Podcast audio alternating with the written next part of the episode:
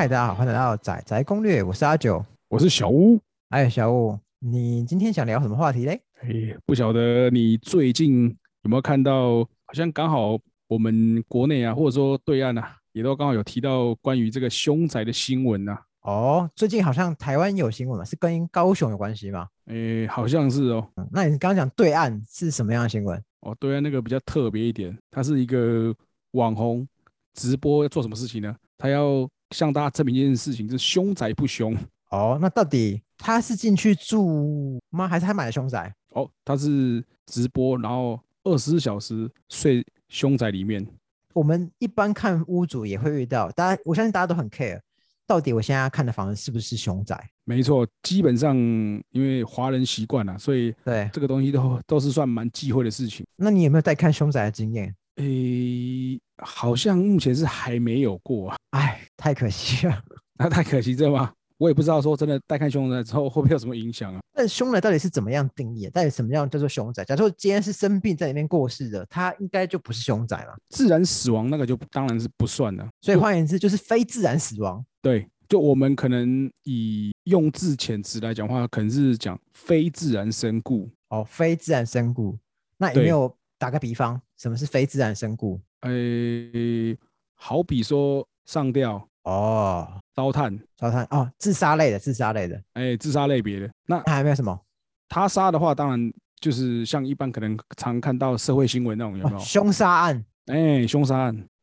那如果今天他是意外在里面死了，比方说他今天是呃在床上抽烟，然后睡着起火，好把自己烧死，既不是他杀，也不是自杀。基本上这个其实就是比较尴尬。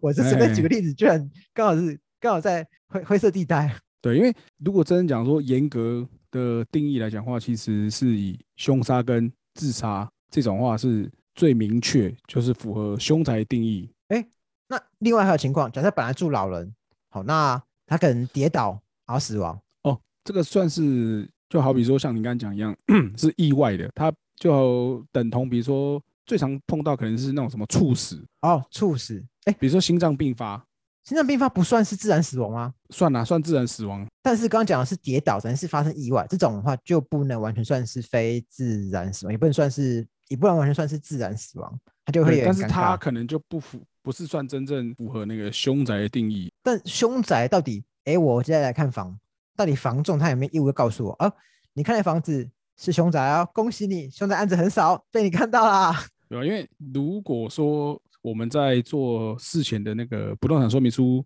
对现况说明里面调查，基本上只要有的话，以现在来讲，你看新城屋啊，或者说十年内的那种要问到，基本上都不难。我相信应该大家都会知道，呃，这这地方可能，如果如果是凶宅，大家都会知道。对，因为现在资讯其实太流通，对，你很难说有办法说真的去隐匿这个资资讯。但但有，但毕竟呃，今天讲资讯好的是，只要今天我今天看这个房子，它可能是十年、一二十年的社区，我不管。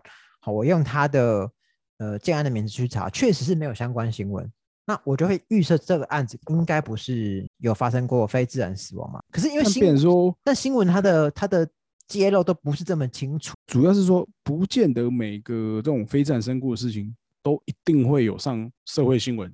对，所以你说单方面如果从新闻这边来看的话，只能算可以参考的一个管道，但不是完全。但你还是没有回答我问题，到底今天房仲有没有揭露的义务啊？如果认真来讲的话，你说他没有揭露是错的吗？好像也不算真的那个。为什么？因为确实他不不符合凶宅定义嘛。只是说按照我们的台湾的民情来讲哈，因为民情来说的话，大部分的民众对这种房子一定会有一些嫌恶啊，或畏惧心理啊。我我们现你现在讲的是，并不是明确是凶宅的案子，但我问的是，如果它真的是凶宅，那房东到底应不应该跟我们讲？哦，这真的是凶宅，房东到如果他是凶宅，这当然一定是肯定要讲的啊、那这百分之百有没有法律规范？今天房东他一定要告诉我这是凶宅。我们在那个内政部的法规上面，关于不动产说明书上面的应记载及不得记载之事项里面，就有明确提到物资瑕疵担保凶宅这个里面就是明确要告知。对，所以如果房仲他执行，他必须要告诉买方说，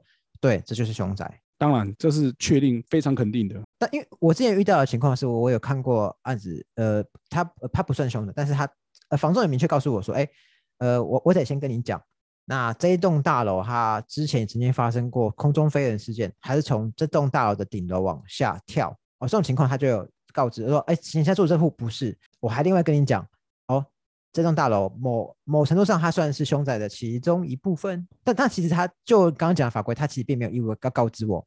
大楼其实发生过自杀的事件过嘛？它并没有意味告诉。对，因为按照我们钻研法规里面写的用字的话，它是写说专有部分哦，就是比如说房子内部自己主建物啊、附属建物那样子的位置。那你讲到专有，那那讲到我们之前的一个话题，露台户它是我的约定专用，那它到底算不算我的专有？算啊。所以如果他跳下来刚好不幸掉在我的露台户，他必须要告知我。就是啊。啊，对啊。所以这也是为什么会很多人还是会想到可能会有这个风险哦。哎，是这样。虽然案例可能不多，但是大家都会想到风险嘛。对，会想到可能有这样的机会发生啊，因为毕竟这种事情预算不到啊。那那那好，那一样的问题，假设今天我是我的呃我是露台户，那我也有一个遮雨棚，他掉在遮雨棚，然后弹到一楼死亡，那到底我的房子算凶宅吗？撞到我的遮雨棚，弹到一楼死亡，那？那这样的话，可能基本上应该就不是了，因为啊，他主要最后沉思的地方看是在哪边呢？逃过一劫，对，逃过一劫。但也也会有可能会有人讲说，不对，你这个 好像有碰到什么？但实际上，如果讲严格一点，就是发生求死行为跟最后沉思的地方。对，那只是看他，因为一楼他可能搞不好是掉在庭院，或者是说社区的外面。嗯，对。通常是这样啊。哦，你刚讲到两个词，一个是发生求死行为，就啊，假设我今天是往下跳，从五楼跳，五楼是凶宅，然后我我掉到二楼的露台，OK，那也是死亡死亡地点嘛？对，求死行求死行为地跟死亡地点地都算是凶宅的其中一环。对，那如果这两户刚好都要买卖，房仲就必须要告知买方说，哎，这个地方就是凶宅。没错。好，但。这是买房子会遇到的，可能房仲会告诉我们的义务，但呃，但有一个问题是，假设今天我是要租房子，而不是要买房子，哎，如果我今天找房仲说，哎，我要租，房仲他也有告知，或者是物业公司有告知的义务吗？其实也要哦，所以换言之，不管今天是你是要租还是要买，只要是你看的物件是凶宅。带你去的那个物业管理人或代理管理人，他就必须要告知你那地方是凶宅。对啊，因为这个是算是一个尽到善良管理人的一个。嗯，不过我刚刚想到一个例子，是我之前看过一个社区，那个社区，哎，它在我们中和，然后在应该是三十几年前曾经发生过地震，然后它本来是个市场，然后嗯，死了应该是一二十个人左右，就我我不太确定，但那个地方后来呃整地。后来过了很多年，又盖了一栋新的建案。好，那在法律上，它就应该不算是凶宅，因为它已经过这么多年。但是我相信，我们呃住在当地或知道那事故人都不会去买那个建案。像这一类情形，其实应该有类似程度的发生过在台湾很多大大小小地方。因为像那个可能是有发生火灾，有烧死过人。那哦，类似也有，比如说像老房子，然后。老人家在里面就是死掉，那可能后来才被人家发现。对，那但是那个老房子之后可能又过了几年，可能被推掉，空地重新又再盖。哦，哎，那这样子可能，我相信这种情形应该会蛮有可能在很多那种老房子很多那种的旧街区会发生过了。不过这房子就看你会不会介意嘛，像。我刚才刚讲那个建案是，我我自己后来是不考虑，虽然它的价格确实是在低端来说是不贵，但我自己感觉是我在我看屋的时候，我觉得有点浑身不舒服。但也有可能是因为我明明知道那个地方曾经发生过这样子的事故，所以我心理作用让我觉得不舒服，这都不确定。但可可以确定的是，当你今天是知悉这个事件的人，你可能会觉得有点介意啊。我猜想，嗯，我们先。基本上我自己从业这么多时间以来，好像还没碰过说完全不介意。那那我就有另外一个问题想问：假设这个案，这个我们现在讲的是另外一个案子，假设这个案子它确实是凶宅，好，那呃，可能五年前发生过凶杀事故，他换了，后来有人买了，然后他后来拿出来卖，他可能是一段时间以前发生的非自然死亡，那他还算是凶宅吗？这个其实就很尴尬。对，为什么？因为按照一样，我们需要回到那个内政部。他之前有特别解释过的那个定义，是讲说该出卖人在产权持有期间有无发生啊，哎，所以严格来讲，他是不是好像应该算不是凶宅了？对，如果照这样解释来讲，对对，没错。话对，但实际上其实，呃，我记得，因为刚好前阵子我有回去营业员的复训，然后就讨论过像类似这种案例。实际上最后的这种就刚好发生就是一样，他就说，哎，不对啊，我卖这个房子，但是这没有发生在我这个持有期间啊，所以这不应该算凶宅。可是最后我记得判决出来是，他还是一样有。被判罚就是要那个，好像是赔偿价金折损，不知道多少钱给人家这样。那你刚讲其实还是有要需要告知的义务啊，应该严格来来讲是这样。所以那个判决已经变成判例了嘛？因为如果今天只是单一判决，它不能当成判例。但如果他今天已经被选为判例，代表就法律的观点来说，只要一经是凶宅，他此生都是凶宅。对，但是因为变说你有一个法规是这样，但法规是不是可能还是要跟？呃，风俗民情要做一个取舍。那针对我们台湾人来讲话，其实这种事情应该多数的台湾人，我相信应该都会认为，你发生过事情，只要你房子还在，那就是不会说哦，没有你过几手车就不算。这有点，这确实听起来也是有点奇怪啊。嗯，对吧？凶宅它就是发生过这个事情，它就是存在啊，不可能说我卖几手之后，我们就当成不知道这个事情了，这也是很奇怪。但但但我们都预设，其实因为。法律定定的这么明确嘛，所以换言之，呃，今天房仲如果我今天看的物件确实是凶宅，他应该有告知义务。但我自己遇到的经验是，比方说我知道这个社区它之前曾经曾经有自杀事件，这个社区，那我可能就会试探，我我通常是我在跟新业务接触的时候，我会试探先问说，哎哎，这个社区之前有没有发生过，呃，比方说呃自杀的案例，确实会有房仲说，哎哎，据我所知应该是没有啦，我这你可以放心，这个社区非常单纯。好，大家也都非常团结等等哦，我就会觉得哦，那这个房中要不不熟悉案子，要不就是他并没有这么坦诚。虽然说确实他并没有要揭露的义务，因为确实不是我看的房子是凶宅。但我觉得这有时候会有一些例外情形，像我之前就有碰过一个，这也是因为刚好碰到其他的同行朋友有在讲这个事情，嗯，可能就是刚好我们有接触案子的社区，对，那刚好有聊到说，哎。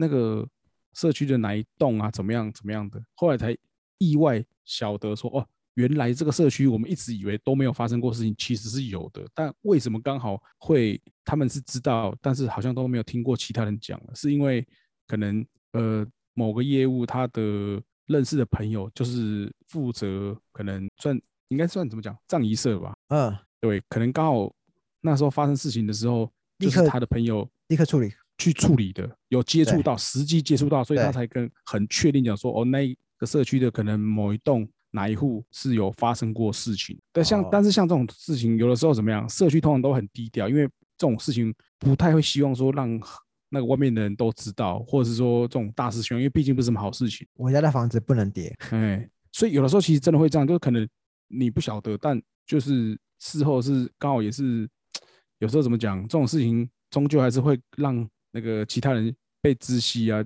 因为刚好就碰到这一这么一户，这个业务是跟那个有认识的，对，哎呀，结果在没多久之后啊，这个事情就就慢慢传开，大家都知道说啊，这个社区原因有发生过这样的事情。不过这回到每一个人的可以接受的范围，因为毕竟它并不是发生在你住的或你想买的那一户嘛，对，因为毕竟台湾社区这么多。我相信或多或少都会有些社区是曾经发生过非自然死亡，尤其是这种跳楼型的非自然死亡。哦，这种真的就是我们自己看起来经验是不局限说一定旧社区或是什么户数很多社区才一定会发生这种事情。那都有吧？